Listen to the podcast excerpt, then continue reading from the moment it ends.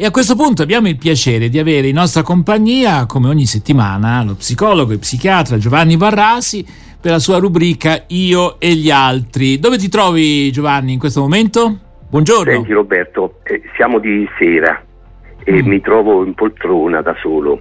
Eh, la stanza è buia, è stato il giorno del mio compleanno, mi hanno festeggiato, forse ho bevuto anche un po', un po' troppo e tutti mi hanno voluto bene, ma ora sono un po' stanco e penso alla frase di Ingmar Bergman, il grande regista, sulla vecchiaia e lui dice è come scalare una montagna, ti arrampichi da una cengia all'altra, più sali più ti senti stanco e senza fiato, ma la visuale si, sem- si fa sempre più ampia.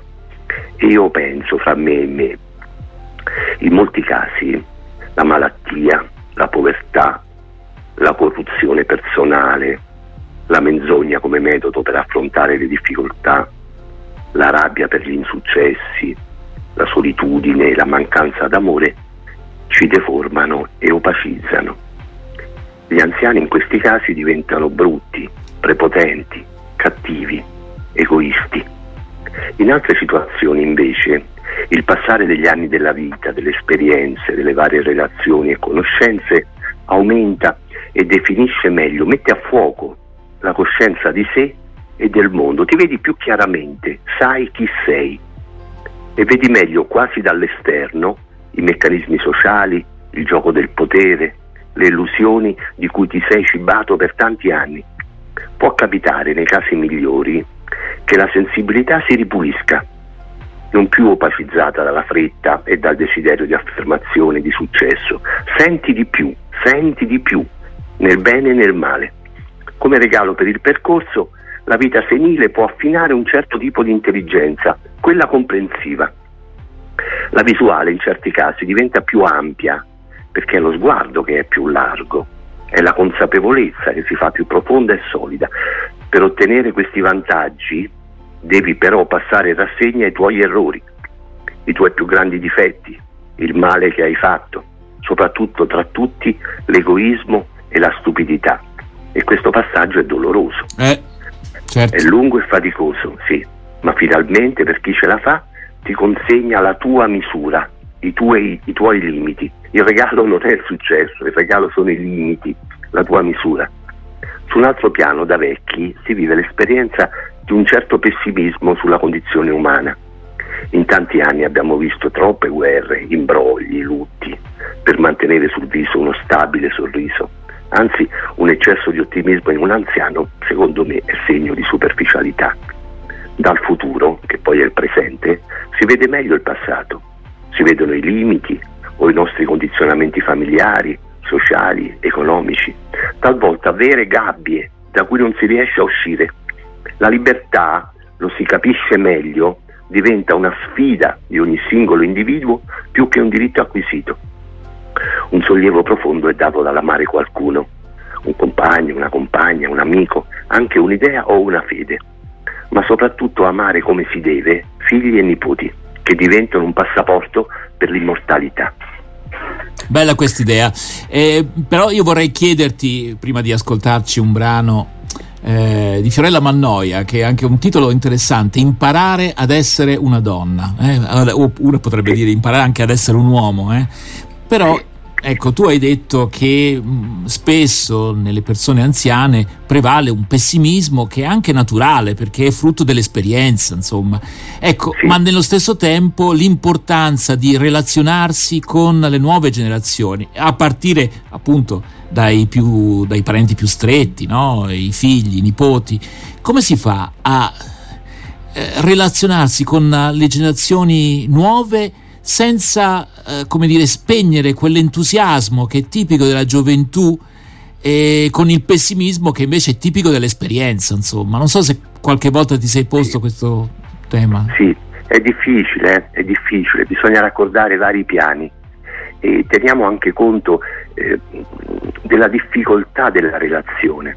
Noi la semplifichiamo perché parliamo di amore, di convenzioni, usiamo anche degli stereotipi quando parliamo, facciamo i genitori o facciamo i nonni e loro fanno a loro volta il loro ruolo. Però se riuscissimo, questo è un pensiero che spero non risulti troppo tortuoso, se riusciamo a considerarli come persone, siccome anche noi siamo delle persone fuori, fuori dai ruoli, ecco, è questa specie di eh, tenerezza, di solidarietà non solo fra persone ma anche fra generazioni, dove io ho sempre sentito molto forte il dovere di fare in modo che le generazioni successive migliorino. Ecco, questo tema, questa illusione, questa speranza, questa fede che dobbiamo anche rispetto alle nostre difficoltà insegnare alle nuove generazioni i punti più dolenti che noi abbiamo sperimentati. Ecco, allora questa specie di solidarietà secondo me può raccordare piani diversi. Non è semplice perché queste relazioni non sono lineari,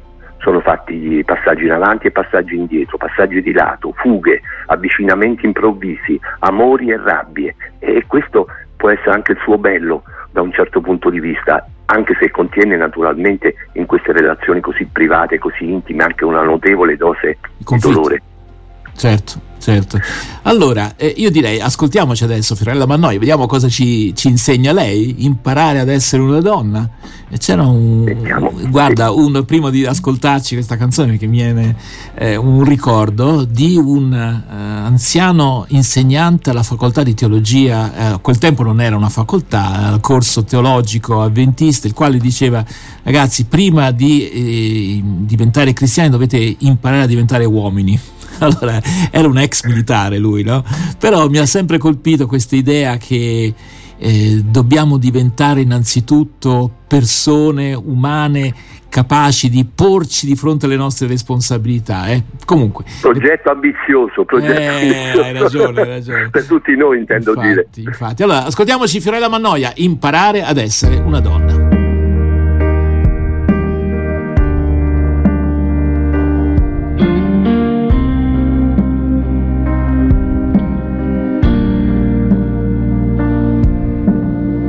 A mani nude, a piedi scalzi, affrontare la vita sul campo e mai dagli spalti, senza risparmi, andando sempre comunque avanti e niente mai sicuro.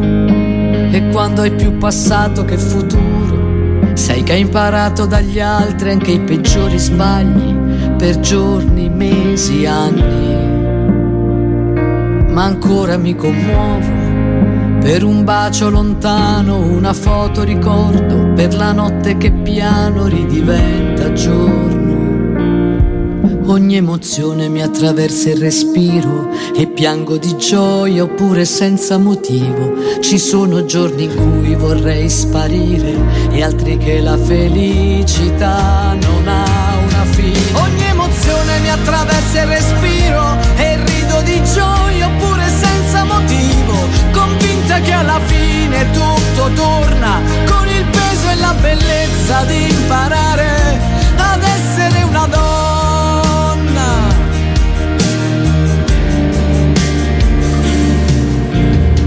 E camminare sui vetri rotti di mille scelte sbagliate da bruciare gli occhi e nonostante i colpi non dare peso alle ragioni, ai torti e ancora mi commuovo ogni volta che aspetto la primavera, quando incrocio lo sguardo di una persona vera. Ogni emozione mi attraversa il respiro e piango di gioia oppure senza motivo. Ci sono giorni in cui vorrei sparire, altri che la felicità non ha una fine. Ogni emozione mi attraversa il respiro e rido di gioia fine tutto torna con il peso e la bellezza di imparare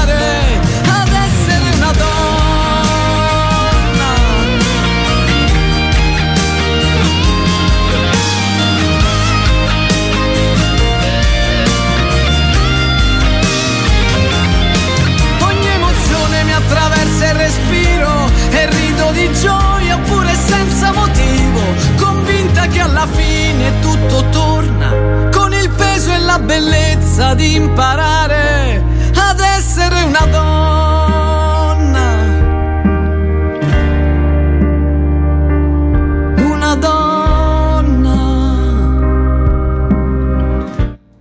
Imparare ad essere una donna, Fiorella Mannoia su RWS e, e ricordo che siamo insieme a Giovanni Barrasi, psicologo, psichiatra, per la rubrica Io e gli altri. E mi viene in mente, l'abbiamo già detto in un'altra occasione, una espressione così eh, fulminante di Jean-Paul Sartre, gli, gli altri, l'inferno sono gli altri. Ecco, questa era la sua espressione che sottolinea la difficoltà, da una parte il bisogno estremo che come uomini e come donne abbiamo degli altri, anzi la nostra vita si gioca tutto sulle relazioni, insomma, ma dall'altra parte anche eh, l'inevitabile situazione di conflitto. No?